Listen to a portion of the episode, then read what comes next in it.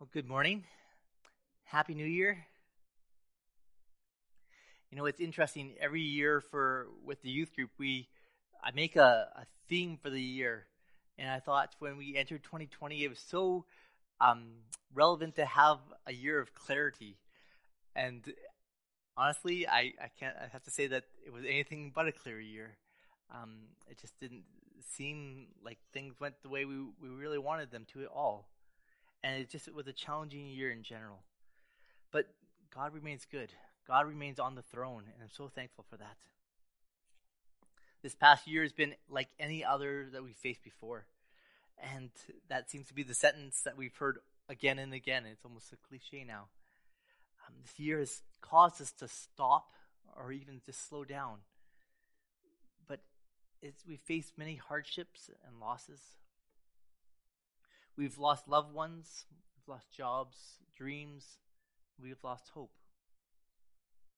And though we were forced to slow down this year, we've never really had the time to grieve the losses that we faced. And for some of us, we live in a daze, a fog. We're just living from day to day in a blur without focus. In our time together this morning, I want to encourage you to not lose focus. This is a year to refocus. When our focus is on Jesus, things change. The, the situations where may not change or they may change when we focus on Jesus, but how we face that situation changes.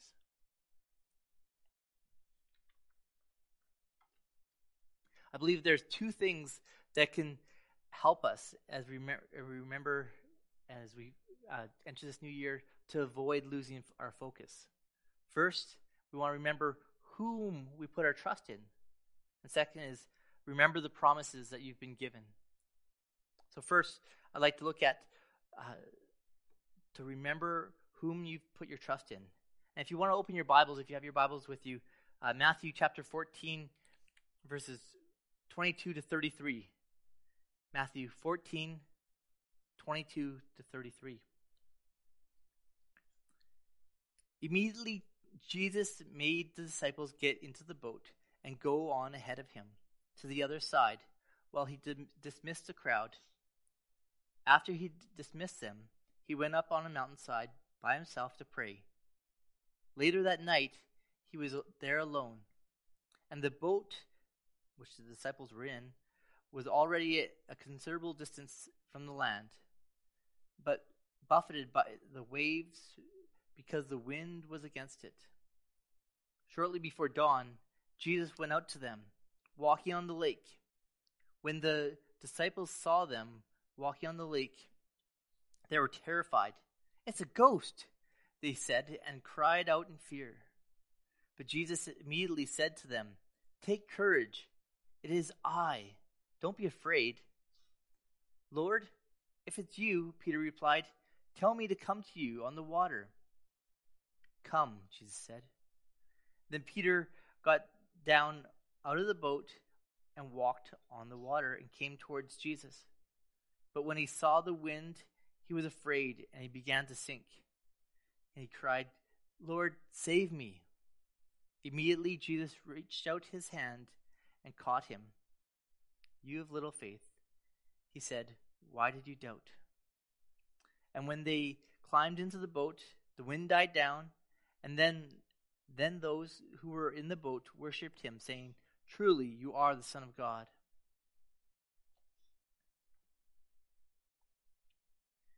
Here we have Jesus away from his disciples. He had just finished ministering with them, and he was going to take a time away and, and pray and sent them ahead and he would join them afterwards. And I'm pretty sure he he knew he was going to walk in water, and he knew all the things that were going to go down. But it surprises us again and again. The disciples went across the lake and faced a storm, a storm unlike they had faced before. And being fishermen, this says a lot. The the storm they were on the water a lot. The storm was so strong that they couldn't make he- headway in the Hebrew context, water was gave this idea of chaos, and gave this idea of times of trouble. And this is what exactly what the disciples were facing. For many of us, as from a young age, we are warned to be careful of the water because water can be dangerous. Even as babies, where when you take a baby into the bath, you you be very careful with it because you leave it for a second and and the baby could turn over and and drown and just it can be very dangerous. And as even as adults, we're told to be careful of the water because we don't know what can happen in a storm or such. A number of years ago, I, I took a I was with a group of youth who were serving in Mexico and one day we were taking some time off and we went down to the beach, and the beach was pretty busy, but there was one section that was empty, and so we thought, well, we'll just go sit over there, and, and everyone put their stuff down. And it was a warm day being down in Mexico, and the immediately some of the youth and a, a, one of the leaders jumped into the water and started out swimming and having fun. And next thing you know, they're calling out to the people on land, and we quickly found out that this the reason that this area of the beach was clear is because there was bad riptide in that area. And the youth and leaders that were in the water there were being pulled out into the Atlantic Ocean. From the shore, we were a bit panicked. We didn't know what to do because no matter what the people in the water did, no matter how strong they of swimmers they were, they were not able to make pull any closer to the shore. Just a time of panic and water can do that to you. Just what what were we going to do? Were we going to lose people there? Thankfully, no. There was someone in our group who had had experience with the ocean and told the people swimming to immediately swim to the side rather than towards the shore, and they were able to swim out of the riptide, thankfully. And they were once they were out, they were able to swim to shore. A scary experience for sure.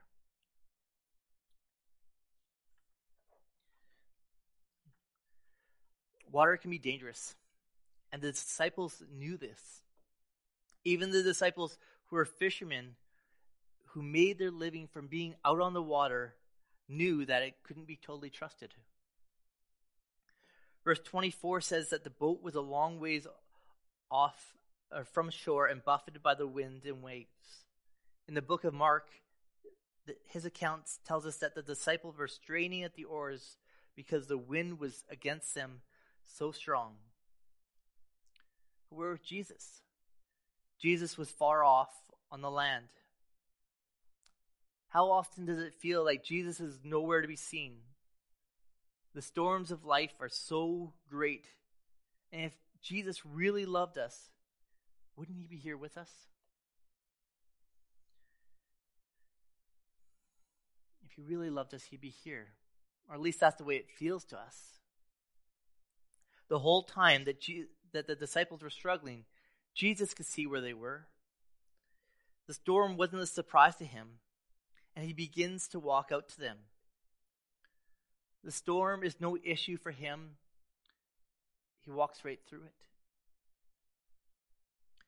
And quite quickly, in fact, because it says, as, he, uh, as we read in the book, the account in Mark, that he was almost going to overtake them so it's almost like it was a race. Like they're, they're being buffeted by the waves and they can't get any farther forward, but Jesus can, no problem. The storm is no issue for Jesus. The storms that we face are no issue for Jesus. Peter calls out when he sees if that's you, he makes a bold trust call here. He says, if that's you, tell me to, to walk out to you and I'll walk to you. I don't know how many of us would take that thing, take that step, that first step out of the boat. You know, maybe the rest of the disciples are uh, we're watching Peter and going, "Why didn't I do that?" Or maybe I should do that too. But they, they've seen him take those steps of of faith, and he's walking on water towards Jesus.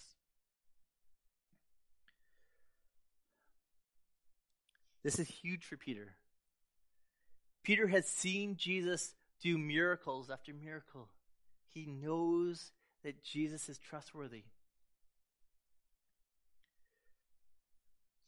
He trusts Jesus enough in this bold act of faith. Peter jumps out of the boat, and sure enough, he's able to walk on water. And then the reality of Peter's situation catches up with him.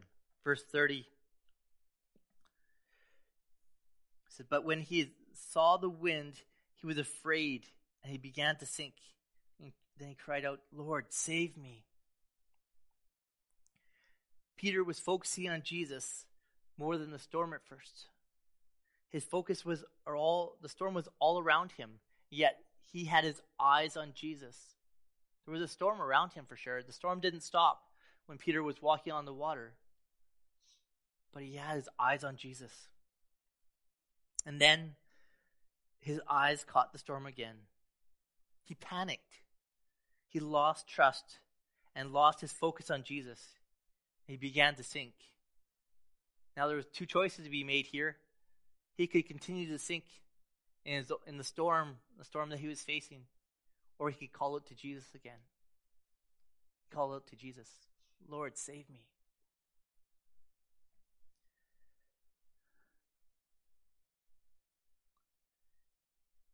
Later, that Jesus would rebuke Peter for his lack of trust.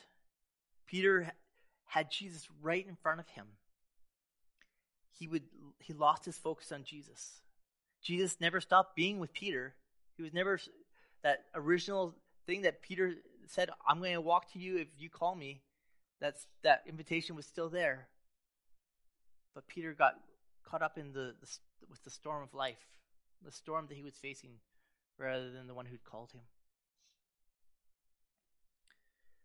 Jesus never stops being with us. Ever. But in panic, Peter, just like us, we need to remember who we put our trust in. I want you to turn with me now to, to Luke chapter 8. Luke chapter 8, verses 22 to 25.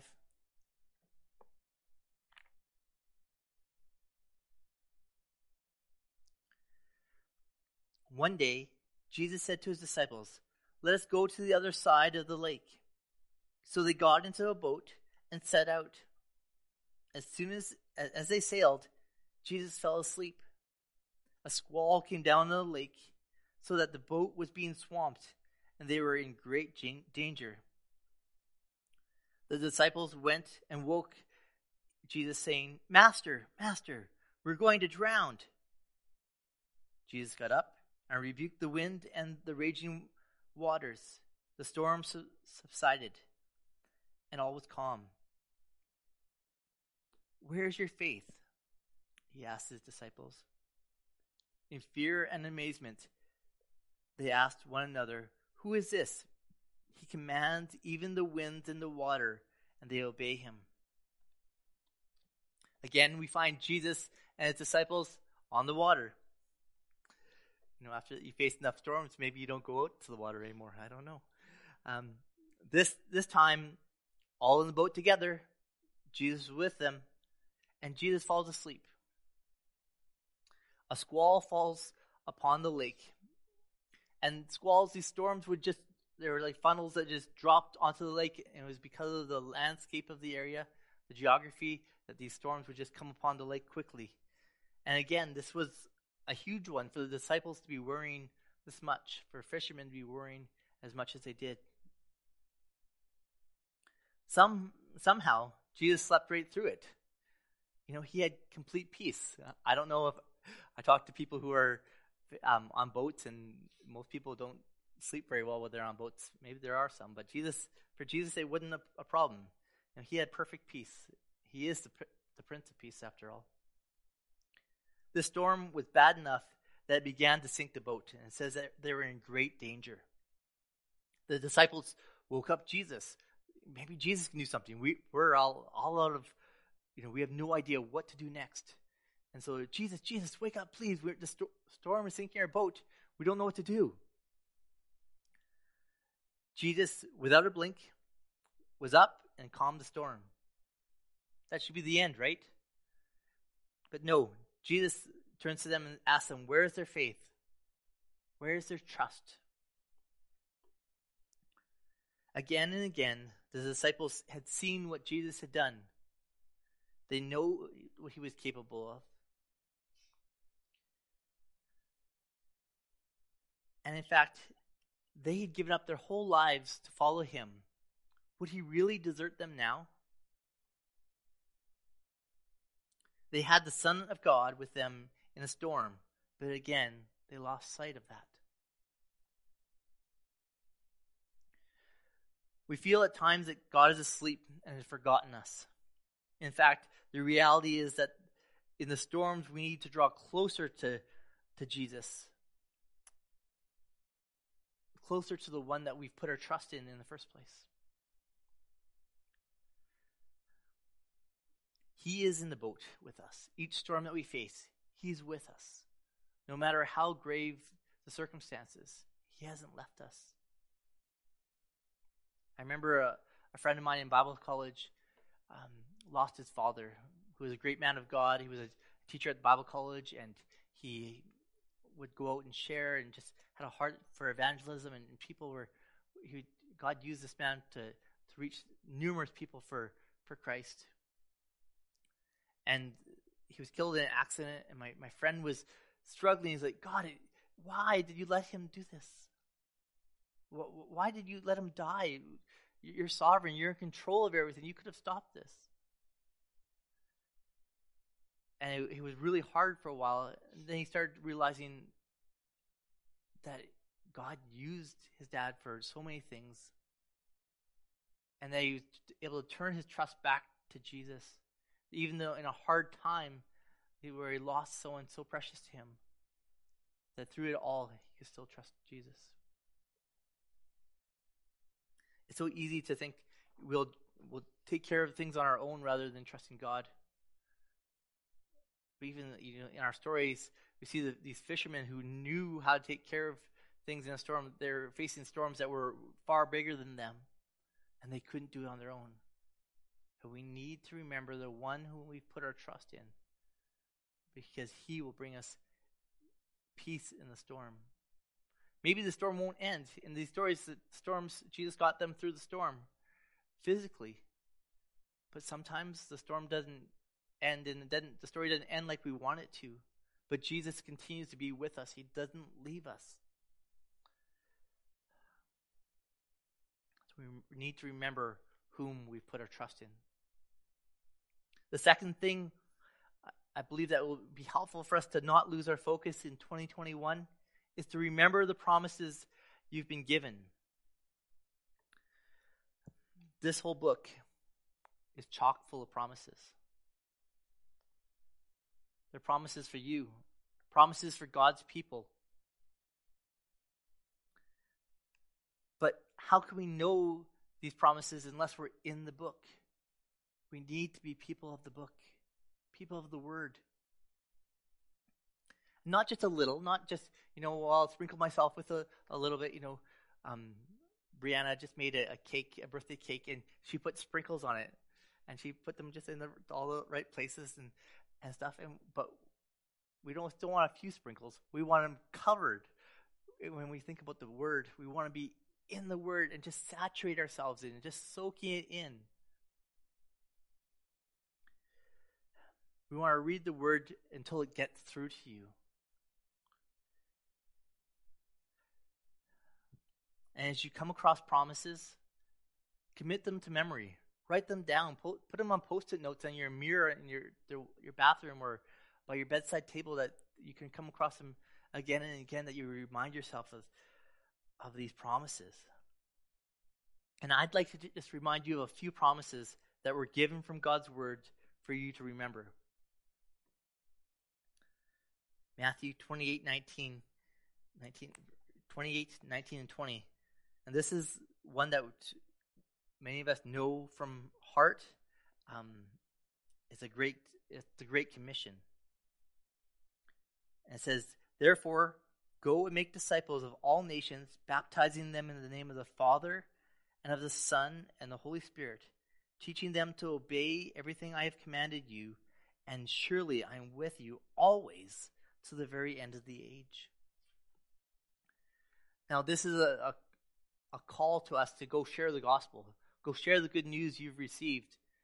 But the promise I want you to remember in here is that he says that he is, as we go do that, he is with us to the very end. That's a huge promise that he will never ever leave us. In fact, when Jesus died and rose again, um, he left. He sent the Holy Spirit to be with us. That we, God would be with us always. Where Jesus was with his disciples physically for a time, he sent Jesus sent the Holy Spirit that he would always be with us.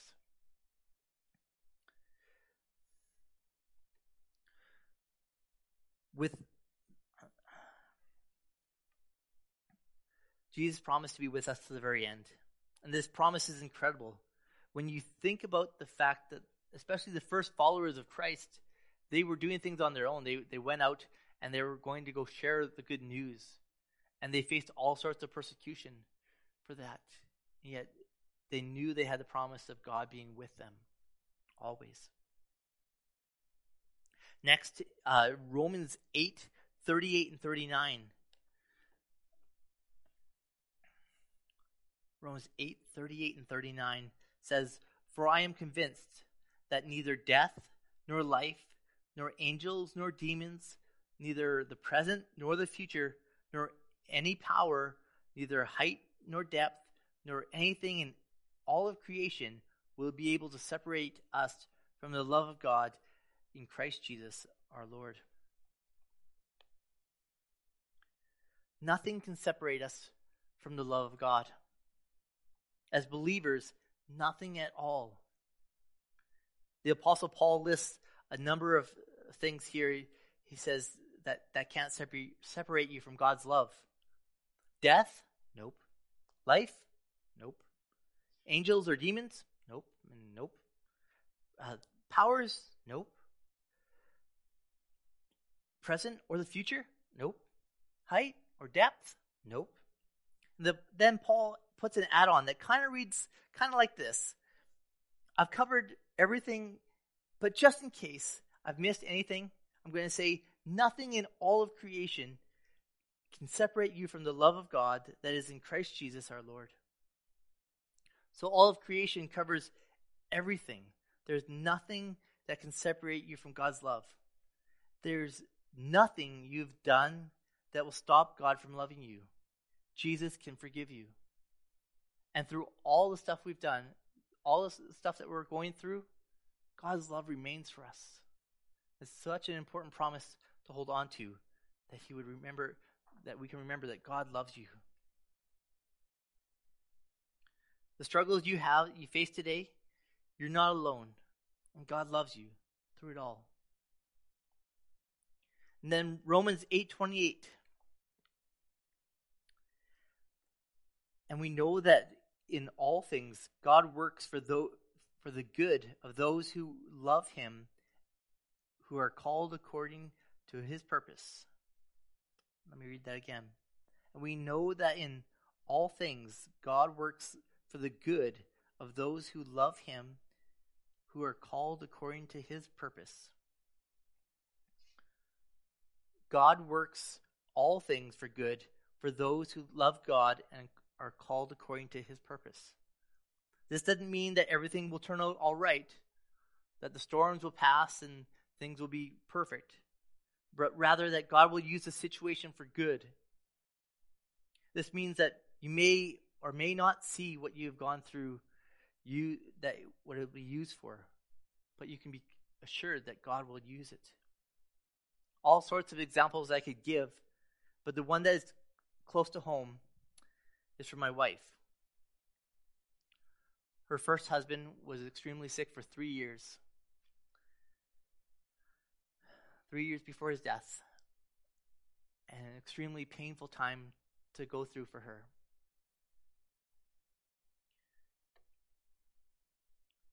She prayed and prayed and prayed and prayed that he would be healed. In fact, there were people all across the world that were praying for his healing. Those prayers were not answered in the way that they would have hoped for. They were not answered in this lifetime, as we know that he's in heaven now without any pain and in perfect peace. So, how did God use this situation for good? Well, my wife would tell you that during this time of extreme sickness, that they were able to testify of God's goodness. Even through all of what her husband went through, to the staff and the other residents that were there, her husband could have a smile on his face. Even in the end, he he was able to tell a joke and made people laugh and um, just an incredible testimony. And and people were wondering, how do you do this? How did Melody do this? And she's able to, by God's grace, testify of God's goodness and His love for them.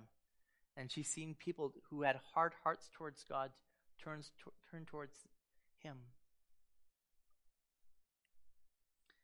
She would tell you that she would do it all again, knowing that God had used it.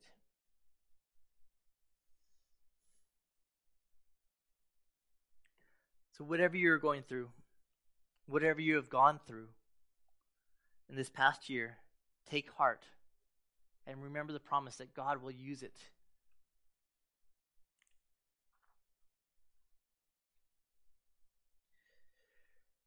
There's one more promise I want to share with you. You know, there's so many, and I, like I said, I want to encourage you to continue to be in the Word and just, just drawing close to God and just digging deep and remembering the promises He's given you. But this last one is in Philippians 4, 6, and 7. Philippians 4, verse 6 and 7. Do not be anxious about anything, but in every situation, by prayer and petition, with thanksgiving, present your requests to God, and the peace of God, which transcends all understanding, will guard your hearts and your mind in Christ Jesus. I remember in Bible college having to memorize this verse, and, it was in a different version at the time. And I, to memorize it, I read it over and over and over again. And usually that's the way I have to work to memorize things. I have to read them over and over and over again. And it just got through to me that what was better? What, what would I rather? I would I rather dwell on this the worry, or would I rather put it off to God, to give it to God, and and have His peace? It's so easy to be anxious and to worry. That's the thing we take on so easily as as human beings. In general, we we just take it on. It's just we start worrying about things. But here we are called to take what we are worried about to God, that He would replace it with peace that passes all understanding, that would guard our hearts and our minds. Wow. that seems like an easy trade off. Wouldn't you rather give have peace than, than struggle and worry? It seems so easy, but I don't think it's very easy at all to take back, to be able to say, Here, God, I'm going to give you this worry so I give you control over it rather than me. But it's a great promise to do. And you know what? Uh, what I found is sometimes we give it over to God and we have that peace and just carry on. But there's other times I'll have that peace and then I'll start to worry again. And I'm like, God, I need you to give this to you again. I need your peace. And we have to do it again and again. And, and maybe you'll have to do it several times in a day. But continue to go back. Though what you're going through or have gone through is deep and maybe full of pain, we can have the peace of Christ. You know, the the way I, I like to, to see it, I, I see Psalm 24, uh, sorry, Psalm 23, verse 4 says, Even though I walk through the darkest valley, I will fear no evil, for you are with me, and your, your rod and your staff, they comfort me. God is bigger than the situations we go through. So remember the promises given to you. Take hold of these few promises that I've given you Dig in deep and find more promises. Remember the promises that are, have been given to you in His Word so that you don't lose focus in 2021. Today, I've wanted to encourage you after the year we've had and starting our brand new year, don't lose focus. I've challenged you to remember to put your trust in Jesus, the one you've put your trust in. He's so worthy of our trust. And perhaps you need to re- recommit that trust today by saying, Jesus, I've been distracted. I've lost my focus. And I want to put my full trust in you again. Is that you today? Or maybe you've never put your trust in Jesus. You've never said, Jesus, I'm going to put my full trust in, and faith in you. The Bible says that today is the day of salvation. Today is a good day to do that. Today is the day to ask God for his forgiveness and give your life to him. Whether you've come through, whatever you've come through, or whatever you may go through, remember, remember the person, the, the one you've put your trust in, and remember the promises you've been given. Don't lose focus. I'm going to pray, and then we're going to go to the communion table. Father, thank you that you are with us. Throughout the storms of life that we face, we've put our trust in you. And we know that sometimes, even when we don't feel that you're there, you are there. The reality is that you promise to never leave us or forsake us. So, God, I pray for those who have gone through the storms of life this, this year, especially. God, I pray that you just be especially close to them, that you remind them of who you are, and that you're, that you're worthy of their trust. God, I pray that you continue to bring forth your promises to our hearts and minds, that we would remember them in our times of struggle, and that we wouldn't lose focus of, on you, Jesus.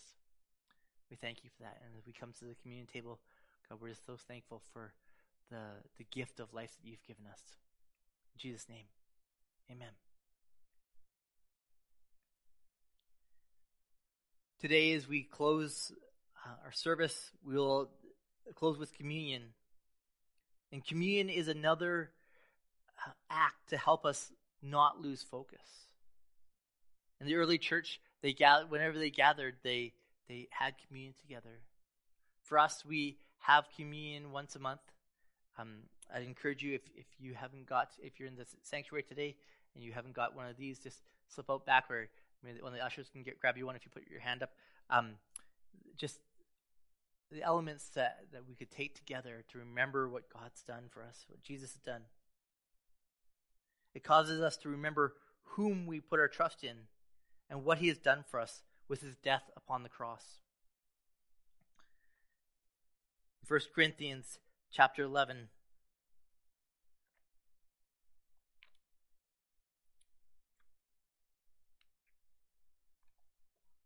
verses 23 to 26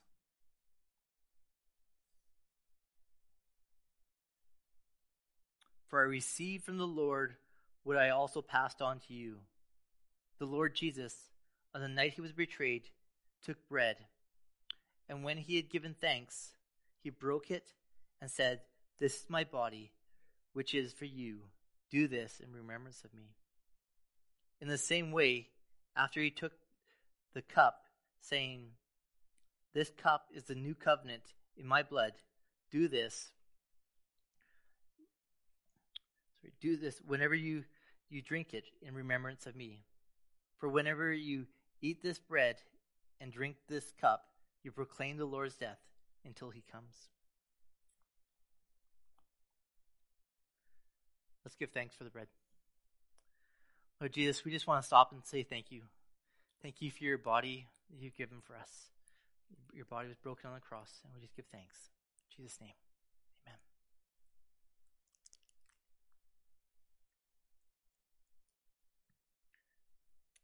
This is my body, which is for you.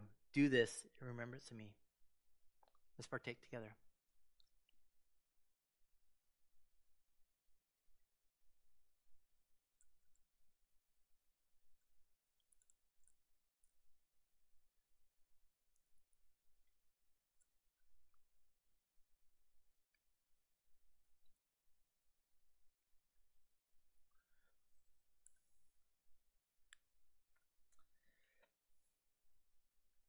In the same way, after supper, he took the cup, saying, This cup is a new covenant in my blood. Do this whenever you drink it, drink it in remembrance of me. Lord, we're thankful for the, the work on the cross that you paid the, the price of our sins by the shedding of your blood. And we do this now in remembrance of you. Thank you.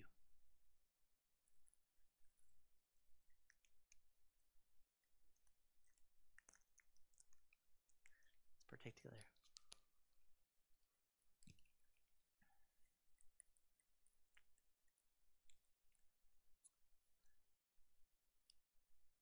Let's close in prayer. Lord, thank you. God, we just thank you for today. We thank you for a new year. And we want to commit to you.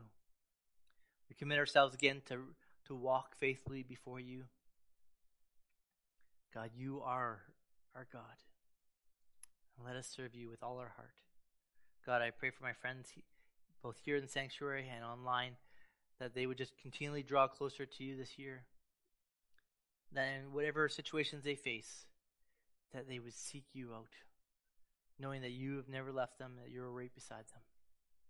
God, we thank you for the gift of life that you've given us.